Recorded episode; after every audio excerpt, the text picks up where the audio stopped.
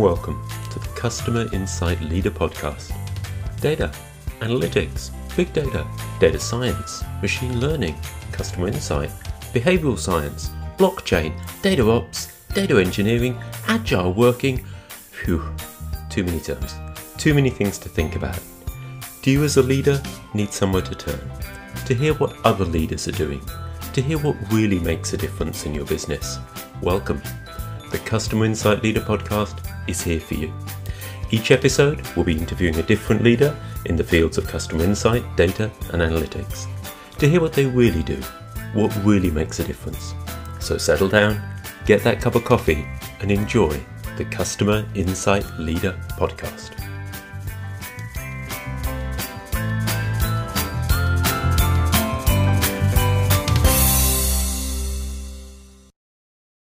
Hello and welcome to the Customer Insight Leader Podcast, a place to hear from today's leaders in the fields of customer insight, data science, and analytics. I'm your host, Paul Laughlin, and with me today is Sophie Carr. Sophie is the founder of Bayes Consulting, which she apparently founded to share her enthusiasm that analysis is both fun and provides clarity. Sounds like a motivating mantra for any team. Following a prestigious list of academic achievements at leading universities, uh, topped off with a, a, PhD from Cranfield University, uh, Sophie has now led Bayes Consulting for over 13 years and continues to have the admirably straightforward job title of mathematician. That's it, mathematician. Fabulous. Her consulting work is motivated by a belief that at the heart of business issues is a need to reduce uncertainty and gain clarity as well as applying a broad range of her maths, engineering, and leadership skills to her work. Sophie has a specialism in Bayesian networks, so I'm, I'm sure we're going to touch on that. And I'm also certain Sophie's going to prove to be a fascinating guest for you lucky, lucky listeners. Welcome, Sophie. Hello, thank you very much for having me today. You're most welcome. It's good to have you with us. I should also just take a moment out to briefly apologize to listeners I do recognise it's been a while. Episodes have been a lot less frequent lately. I'm afraid I've been very busy with client work. Naughty me. But don't worry, I'm back on the case, and the regular rhythm of great guests like Sophie should be re established very soon. And back in the room. Sophie, with uh, all our guests, I like to ask them first to tell us a bit about their career history, where they've come from, if you like. So, so that listeners understand the perspective that they're coming from and what they share. So, could you tell us a bit about your backstory and how you've ended up doing the work that you do today? Oh, oh yes, I can. So, I've ended up doing the work I'm doing today really um, by chance. I didn't okay. set out to be a data scientist and I didn't set out to be a business owner by any stretch of the imagination. Hmm. I grew up wanting to work with aeroplanes. Mm-hmm. I always had an absolute fascination with airplanes. I loved building stuff as a child. Um, mm-hmm. I really liked Lego, and that oh, led to me studying aeronautical engineering at university. Mm-hmm. And it was the best thing I could have ever done. I absolutely, I, I just loved it. And it, it, really did make me who I am today. I, I found myself, it was a subject I loved. Oh, and then I got a job as an aeronautical engineer. And it sounds really simple to say, but at the age of 24, I had my dream job. Mm. The hmm. thing I had always wanted to do. I studied mm. aeronautical engineering, then did a master's of applied maths and fluid mechanics, and worked as an aeronautical engineer and flew around the world doing trials. And it was just the best thing ever. and, and as I was flying, I became really interested in why people were hitting information overload. Mm-hmm. And so I asked around and found out I could do a part time PhD whilst I was working. So I ended up doing a PhD in something called Bayesian belief networks. And this is going back quite a while now when Bayesian statistics wasn't as well known as it is. Mm-hmm. So I I set off thinking, how hard can that be? And it turned out it was quite hard because I was working and I ended up getting married and having my first child by the time I graduated. Yeah. And it took eight years. Um, and I graduated with a PhD in Bayesian belief networks, looking at how you can combine information and really get the numbers to put into the model, um, and then really understand how that model changes. Mm. And then I got made redundant. And that's okay. It happened to a lot of people back in uh, 2008, 2009. I certainly wasn't alone and I certainly it wasn't personal. Mm. But then I had two small children and uh, no job. So my my husband said, "What are you going to do?" And I said, "Oh, I'll um, I'll found my own company." And and he just looked at me and he's my husband's absolutely fantastic. And he went, "But you've only ever really worked in research. You, you don't know anything about running a company." I went, oh, "You know, can't be hard." And I, I genuinely stand by the mantra that it's not hard to set a company up. It is hard to make money. And mm, you mm. separate out those two things. Mm, so I set the company up, and for oh, a good seven or eight years, it was just me. Mm-hmm. And then I had Abby join, and she came for a day or so a week. Um, and then Sam joined, and she stayed for about a year, and she was there for a day and a half or so a week. Mm-hmm. But really, in 2020, 2021, um, that was when it really took off. Mm. And we went from right.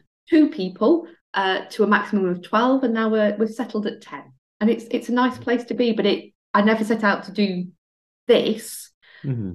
But I did say to the team last year, and I, I genuinely meant it, I, I'm not where I thought I'd be. I never thought I'd be a business owner or a data scientist or working in statistics, mm. but I am where I'm meant to be. I genuinely feel at home. Yes.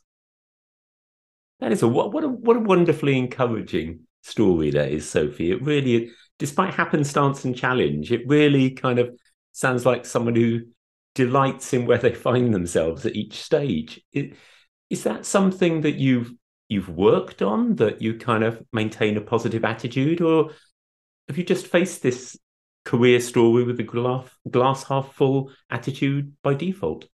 So I think one of the best definitions I've ever heard of a business owner is is an eternal optimist and I genuinely think that's very true. But I always say it's an eternal optimist with permanent heartburn. there are from time to time quite a lot of stress involved in yeah, running true. a business.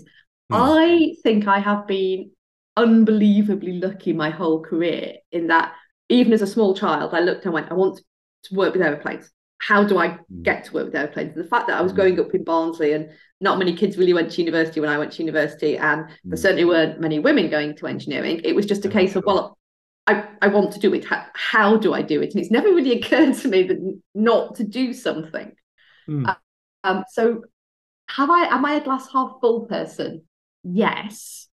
And I also think there's a, a very big difference between contentment and ambition. I am incredibly content. I have a wonderful life and I'm really lucky in a brilliant job and I do absolutely love my job. Mm. But hmm. that doesn't mean you can't be ambitious. Mm. Mm. So um, I am content, I am happy, and I have always loved my work. Hmm. Always loved it. And hmm. if at any time I haven't enjoyed my job, I've realized that it's time to look for another job. Um, but this one, for the last 13 odd years, I have just adored. Great. Great. That is that is brilliant, particularly with someone running a. I know all the pressures and busyness of, of running a business, small and and larger. How did you get to the clarity of what fitted you? And, and I, I asked that because I guess I, I come from the perspective, self-disclosed, um, Sophie, that people who are lucky have put in the preparation, and that the more preparation and thinking and planning that you do, you happen to get luckier. Um, so you've ended up repeatedly in the situation where this really fits, suits me. I'm flourishing. This is just right for me. I find it hard to believe that's repeatedly solely down to chance. How did you get to know yourself so that you really knew that the aeronautical engineering would suit you? So you really knew that the mathematics work and the Bayesian work would, would suit you. Did you do reflection of a mountain? What what got to this level of self knowledge? I guess. So I think there's two separate parts there. Hmm. For the aeroplanes, I genuinely can't tell you, but I grew up with an unbelievable love of aeroplanes. Okay. And my granddad was in the RAF during the Second World War, and he talked to me about aeroplanes. Mm. But you have to remember that my parents both went to the Royal College of Art, and didn't really know much about aeroplanes. So I didn't grow up in a family surrounded by engineers or aeroplanes, but I just thought anything that flew, mm. it, it, it, just fascinated me. So, and it, it captured my imagination from being a really young girl. And I mean, you know, at primary school young, um, building aeroplanes and rockets with my Lego. And it never left me. And it just gave me something that I just wanted to find out more about. And the more I found out about it, the more I wanted to do it. Mm-hmm. But the I guess the the flip side to that is uh, when I was at sixth form, I didn't think I'd be an engineer because I had you can't be what you can't see, and I couldn't really see aeronautical engineers. Yeah. But I loved physics. I thought physics was amazing, and and mm. fluids and Bernoulli's equation. I just just I I can't tell you. I mean, I can still see myself sitting in Mr. Brain, who was my level physics teacher, sitting in these classes. He introduced Bernoulli's theory, and I just thought this is this is amazing which is how I ended up doing fluid mechanics. And then mm. I genuinely thought I was going to be an aeronautical engineer all my life until I was sitting at um, Cranfield, and actually I was at the Shrivenham campus, which is the Defence College, and, mm. talking about some ideas I had for this this PhD. And my supervisor, Ken McNaught, introduced me to Bayesian statistics and Bayesian belief networks. Mm. And having spent 24, 25 years of my life wanting to be an aeronautical engineer and becoming one. Yeah. There was this thing in front of me, mm-hmm. which I just looked at and went, wow. Just, it was the yeah. total game changer. Yeah. And this thing captured me. And uh, maybe I am lucky in the sense that I have found two things in my life that have just given me a how do I get better at this? Mm. How do I do more at this? How how do I learn more about this? And it's mm. not always easy.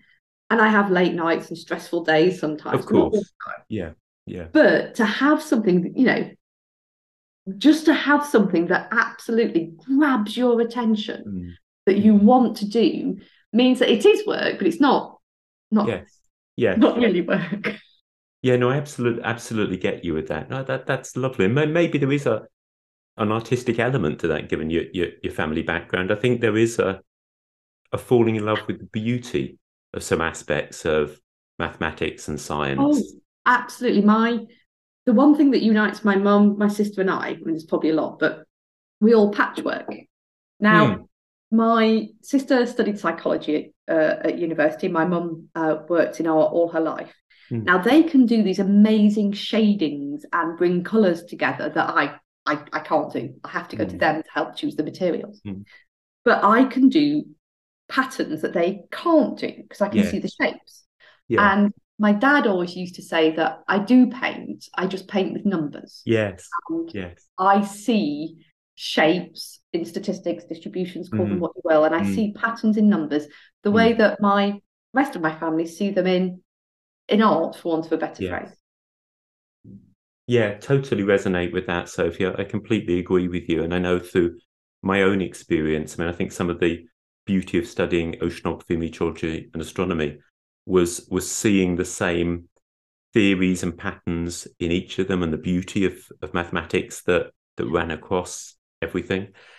The the beauty of some of the analytical and statistical solutions we oh. built in the team that I led in in Lloyd's and, and where you begin to see patterns and opportunities to apply statistics and solutions in different parts of businesses.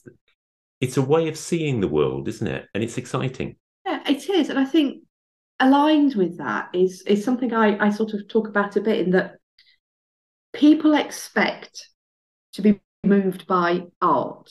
You are mm. expected to have a, an emotional reaction to a mm. painting mm. or a sculpture or or a poem.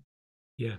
But actually, numbers move people much, much more than they acknowledge. So mm. when you start to see the headlines about how many people are living in poverty or what percentage of FTSE board yeah. members are women, it's a kick in the guts and that leads to mm. social change. And mm. there is, oh, there is a beauty and an elegance in a mathematical proof. They are absolutely gorgeous. Yeah. And, and anybody who has found the joy in doing the really deep work in maths and suddenly your graph lines join it's just it's it's amazing and and that beauty and elegance i think often gets hidden when people yes. have a fear of maths but it is there and it is just the most wondrous thing to work in yes it's lovely actually it makes me think i mean uh, i spend some of my time helping people with data visualization and i suppose yeah. it's easy to appreciate that at a, a, surface level of the aesthetics of, of effective visualization. But in another way, it's just letting the beauty of the numbers themselves shine forth. It's beautiful. Yeah, I think one of the key things that we talk about when we work with statistics and numbers in our company is that you should make sure the numbers make no more and no less of than they should. Yes. So don't hide their light under a bushel, but don't make claims you can't substantiate.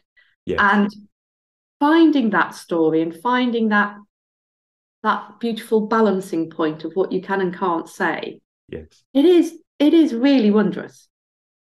Yeah agreed agreed completely.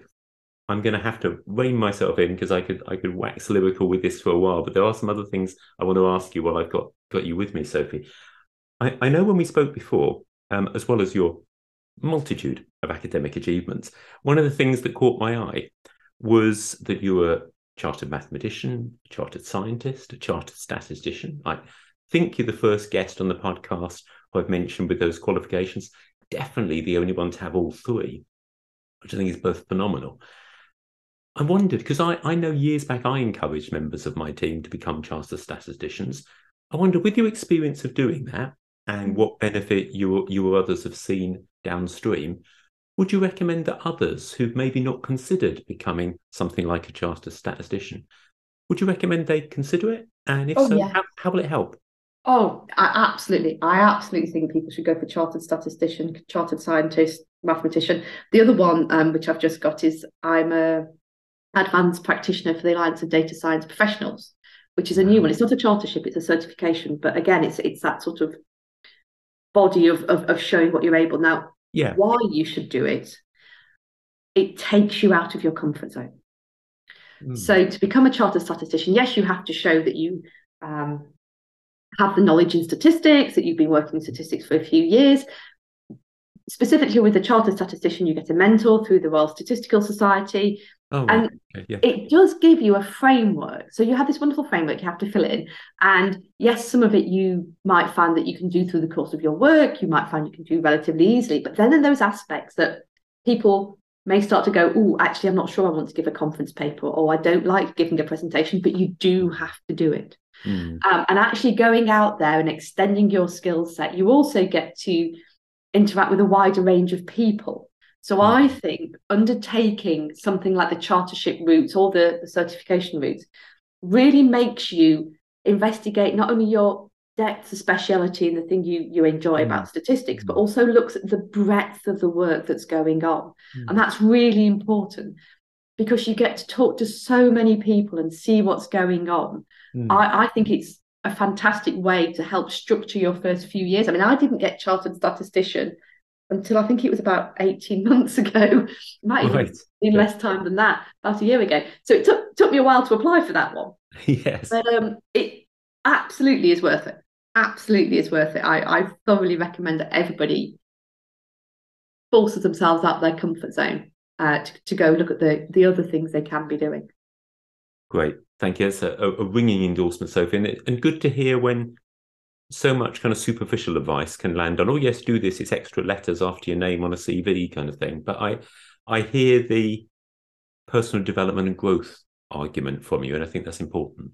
Oh yes, I mean, I, I have quite a few letters after my name now. Um, I don't think people really worry too much about the letters, but it's what you've learned what mm. you've done, what you can talk about, and actually how you can evidence. And I think also you you talked earlier about you know how did I sort of get to the the reflection. Yeah. Actually, looking back on what you've achieved over five years is a really good way to see where you've come to and everything you've managed. Mm. And that in itself is worth doing. Mm. Yes, that's very true. That's very true. We don't take long enough sometimes to pause and reflect on the journey so far. Definitely. So one thing I noticed actually when you were sharing your career story, if you like, the journey so far, briefly for us at the beginning of this conversation, repeatedly you said, so it's clearly a, a, an embedded attitude again. It can't be that hard. Let's go and set up my own business. It can't be that hard. Admirable. Yeah. But um, if it is clearly part of who you are, Sophie, left me wondering. I bet you are. So, what are you saying to yourself this year? it can't be that hard. Oh, it can't be that hard. The immediate, it can't be that hard is to get to the end of the financial year, to be honest with you, at the time okay. we're recording this. Okay, so that's imminently for you. Uh, yeah, I think my team might might argue against me on that one. Um, so I, it can't be that hard. It, it's something that's carried me through, and I think a lot of it is sometimes naivety because when you mm-hmm. set off and you've never seen anybody else do A level maths, physics, chemistry, and you go, well, okay, they're the A levels I want to do, can't be hard. Turns out they are. Um, and I went to university to study aeronautical engineering. And on my first week, my personal tutor went, all we have to do is change your degree title to engineering with French. It's the same engineering degree, it's a full engineering degree. You just have half your lectures in French. I was like, okay, can't be that hard. I didn't have A level French. Wow. Um, oh, that, but, but, but all of those, it can't be that hard, gives you these amazing opportunities to mm. go and have a go and go and try mm. something. So, oh, well, you fail. Well, okay, if you fail, you just pick yourself up and, and, and go again. So this year, what am I trying to, what am I saying isn't that hard this year? Well, I guess on a personal level, I'm going back to do more swimming. Um, that turns out to be what? hard to fit in, but really yeah. good fun. From a business perspective, we've spent a year really embedding the team together and really coming together as a company and mm. finding how we work together and, and building that levels of trust that take time. Mm. And I think looking looking ahead, how we can sustainably and organically grow uh, mm. without breaking people um, mm. Is something I'd love to say it's not that hard, but actually it's really hard. Mm. We we put people first and making mm. sure that we look after people and help them grow is the thing that I'm saying is not too hard, but actually is really hard. That's the challenge. Yeah, yeah. Did, did you find that you bought that? I suppose I could use the word bias, but I mean it in a positive sense.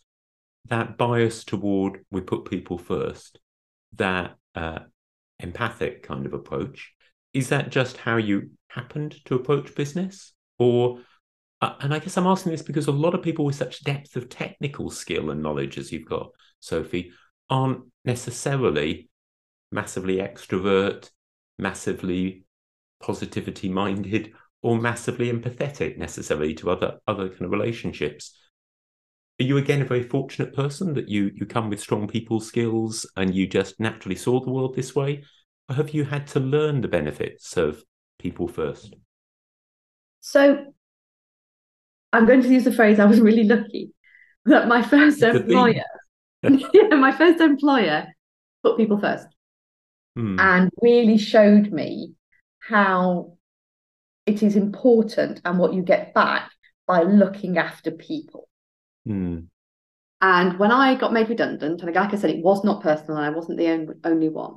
No, I found myself. Oh no, no, not at that time. There were quite a lot of us. I hmm. found myself a mum of two at the start of a recession, and I wanted to stay in technical work.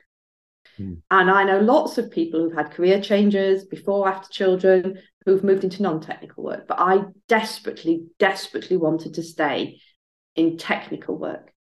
And so when I set the company up, and then as we started to grow a few years later, I was absolutely adamant that the company had to let anybody who wanted to do work, particularly technical work, be able to do that. And to do to, to create that company, what, what it's required is the ability to hire the hidden workforce. So people who otherwise might not be able to work in tech. And by that I mean I've got as many part-time men as I have part-time women. We've got yeah. completely flexible working hours. And I genuinely mean completely flexible working mm-hmm. hours. Mm-hmm. You can work in the night whenever suits you. Um, we have six weeks leave so people can take off half terms and summer holidays we shut down for christmas i make it so that if you've got caring responsibilities you can come and work because by doing that you get phenomenal people who otherwise wouldn't be able to do tech work yes. And maybe it's a person or people skill or maybe it's just because i realized that that's what i needed. Mm mm. and putting that in place and putting people first and acknowledging that everybody has lives and everybody has pressures and everybody has different things going on around them. Yeah.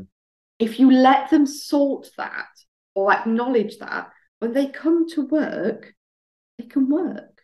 Yes.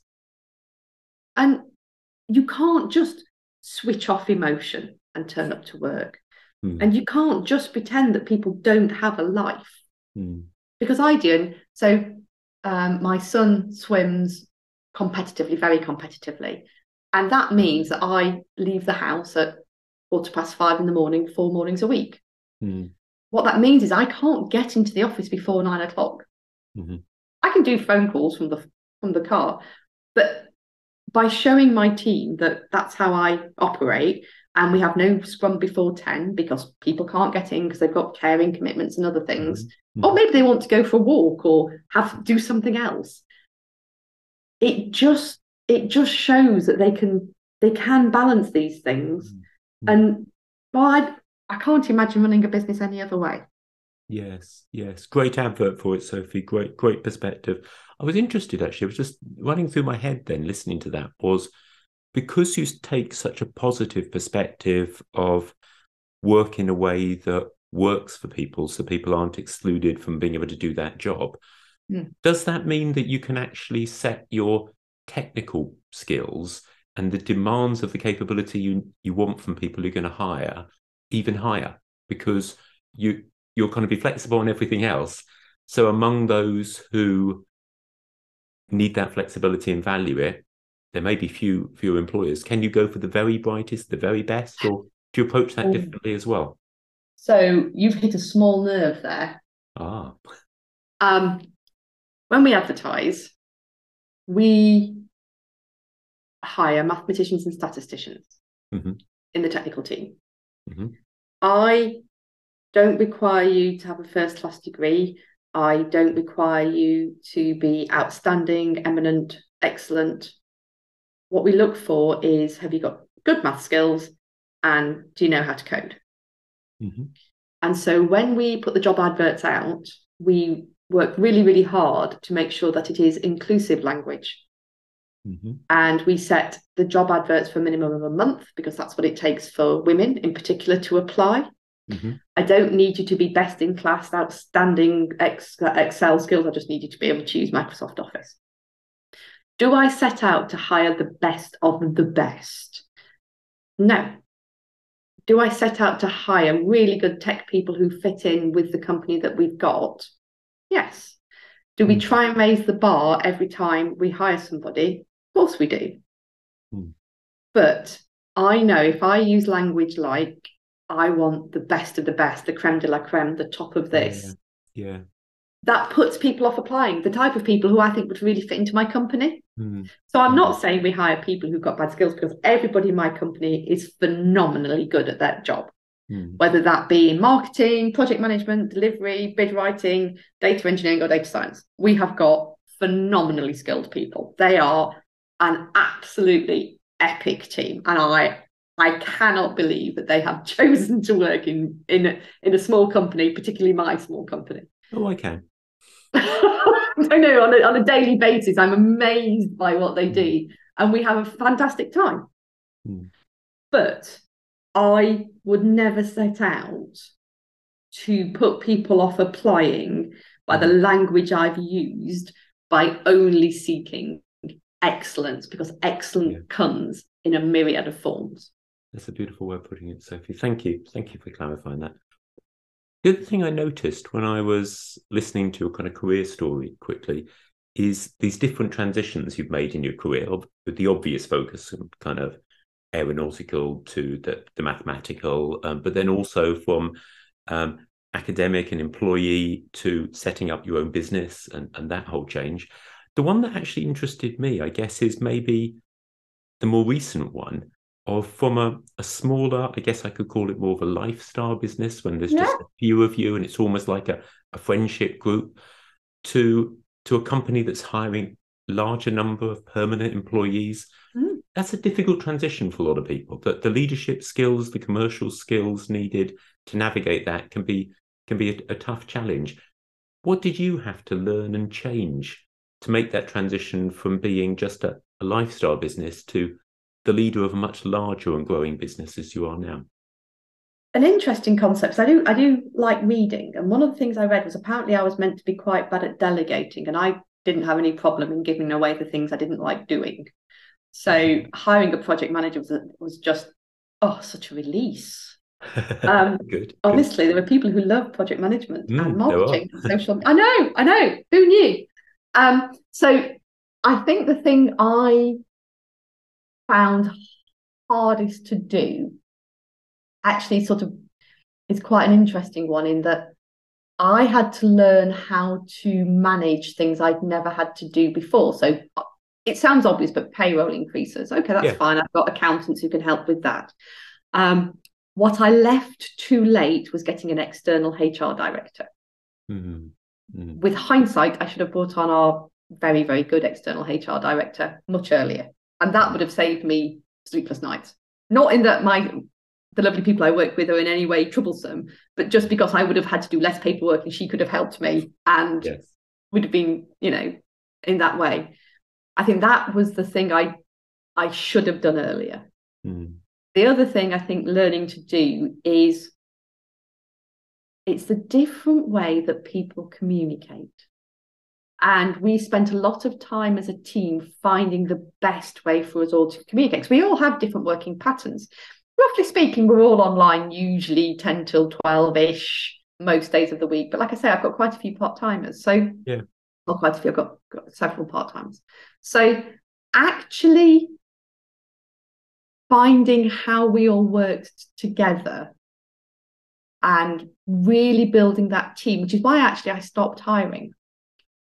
I decided we weren't going to grow for growth's sake, but actually take the time to learn to know each other, to see how we work and we communicate. That that was the tricky thing.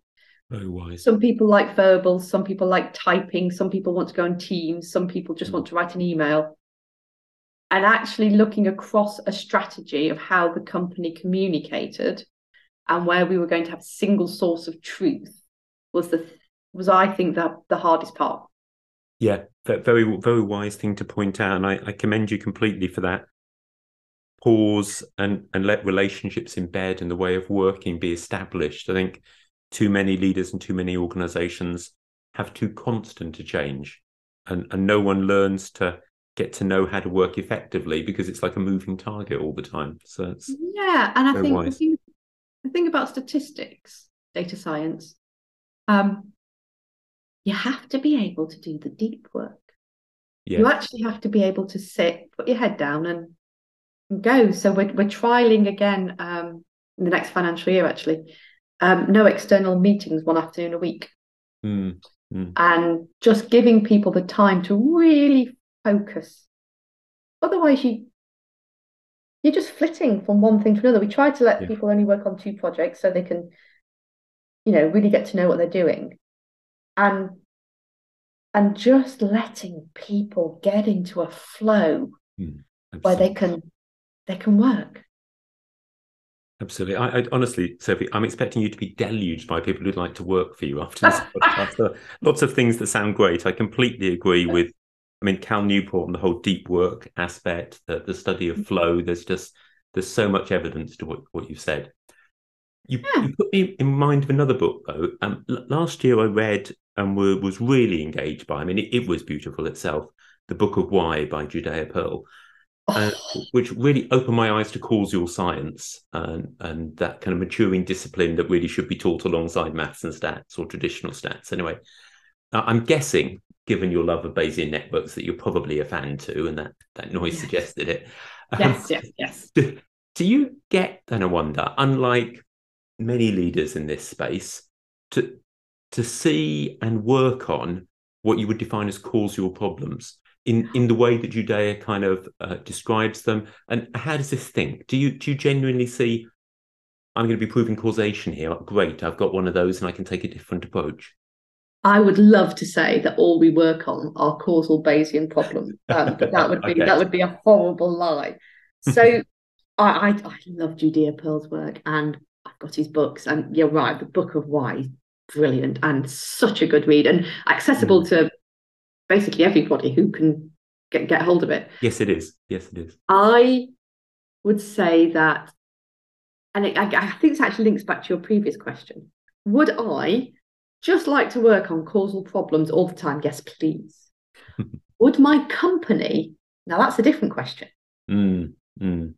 Because not everybody and the tech team is a statistician, let alone a Bayesian statistician. I've got mathematicians yeah. on there as well. So the answer is occasionally causal Bayesian problems come up, and I force myself on the tech team and say, I am going to play and I'm going to come in and I'm going to join. You can right. see them going, really? Right. Really? you don't always have such a good idea, so um, but they don't come along that often, is the honest mm. truth. And I think there's two parts to that is A, just not that many problems come along like that to us. Mm-hmm. B, a lot of the problems that do come aren't necessarily going to be answered in the way that people think they're going to be answered. Mm. And a great example of that is people often use the panacea, oh, I can do machine learning. And it turns out really you, you can solve the question with just some jolly good statistics. Yes. Yes, there are problems that need machine learning. Of course there are. Mm. But it's not always the answer. So do we get to just show causality? Alas, no. Mm-hmm. Do I love it when those problems come along? Yes. Mm. Yes. And I would happily do those a lot more. Mm. Um, but proving causation, as you know from reading that book, is it's incredibly hard. Yes. Incredibly hard. And I'm not sure that we would necessarily be able to show causation definitively in the way that people might want us to. And so that's when you have to have some of those really good people skills of talking with the, the client and saying, Do you know what you've asked for? Are you aware mm. of what the language in, in this conversation, in these documents mm. means? Because maybe you don't actually want or need that because it's going to take a long time and might cost you a lot of money. Yeah, good point. Good point. I suppose it, and thank you for the honesty of the answer as well. So it'd be easy to be self indulgent with an answer to that, I'm sure. Do you think that two theories going in my head, I guess, as you've got my, my brain buzzing on this? Do you think that because there isn't a wide understanding of the difference and power of genuinely understanding causality or, or causation of something than just proving correlation or we've got mm-hmm. significant results in randomized control trials and, and, this kind of stuff. Do you think because of that, people don't notice where what the most powerful thing to understand would be causation, so they're not noticing the problems? Or do you think the world is more complex than we realize, and actually we almost need to apply that understanding more often to say, let me just warn you, you don't understand causation. So all we've done here is this. This gives you this limited understanding which you can act on, but beware, you don't understand causation. It's too hard to prove. And that that's the reality. What do you think it is? Do you think people are just not noticing the causal problems that you could work on? Or do we still need to stay where a lot, I guess a lot of statisticians have been for a while, warn people you haven't proven causation? So I think there's two sides. Mm-hmm. If you think about the complexities of proving causation, whether that be from, say, smoking to lung cancer or mm. um, the fact that is there or is there not global warming, I mean, that alone mm. is an incredibly contentious issue, regardless of your opinion on it. Yeah we should not, as statisticians, data scientists, business owners, shy away from the really complex stuff. Agreed. Shouldn't. However, do I think that there is a case to be made for statisticians, mathematicians, business leaders to get better at explaining what they do? Yes. Mm. Because for the really big causal problems that we're talking about, it's imperative that we include every member of society yeah. in those debates. And to do that, and I'm thinking about things like global warming, driverless cars, mm. ethical use of AI, those really mm. big, complex mm. problems that mm. do include causality. Mm. We need to ensure that everybody has a conversation and is involved in the conversation so they understand the impact mm. of what the of what could happen. So the impact of if we do prove causality, the impact if we don't, mm. the near and the far term goals, what that means in terms of what will happen in the next few years, the next few mm. months. Mm.